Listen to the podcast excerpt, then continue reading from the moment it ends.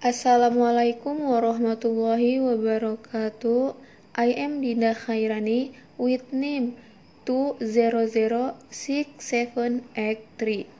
In this podcast, I would like to add answers to group 4 of question Putri. With a question that is what kind of literacy program can develop students' literacy skills in school? The literacy program to develop students' literacy skills in schools, namely 1. Early literacy, which is the ability to listen, understand spoken language, and communicate through picture and speech, which is shaped by his experience of interacting with his social environment at home. 2. Basic literacy the ability to listen, speak, read, write, and counting. 3.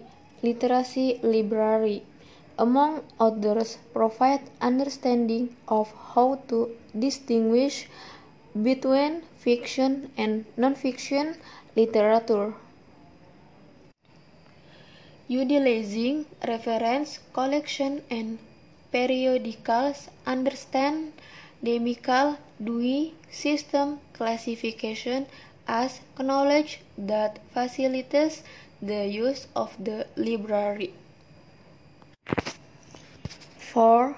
Media literacy the ability to find a variety of different forms of media such as print media, electronic media, radio media, television media, digital media, internet media, and understands the intended use.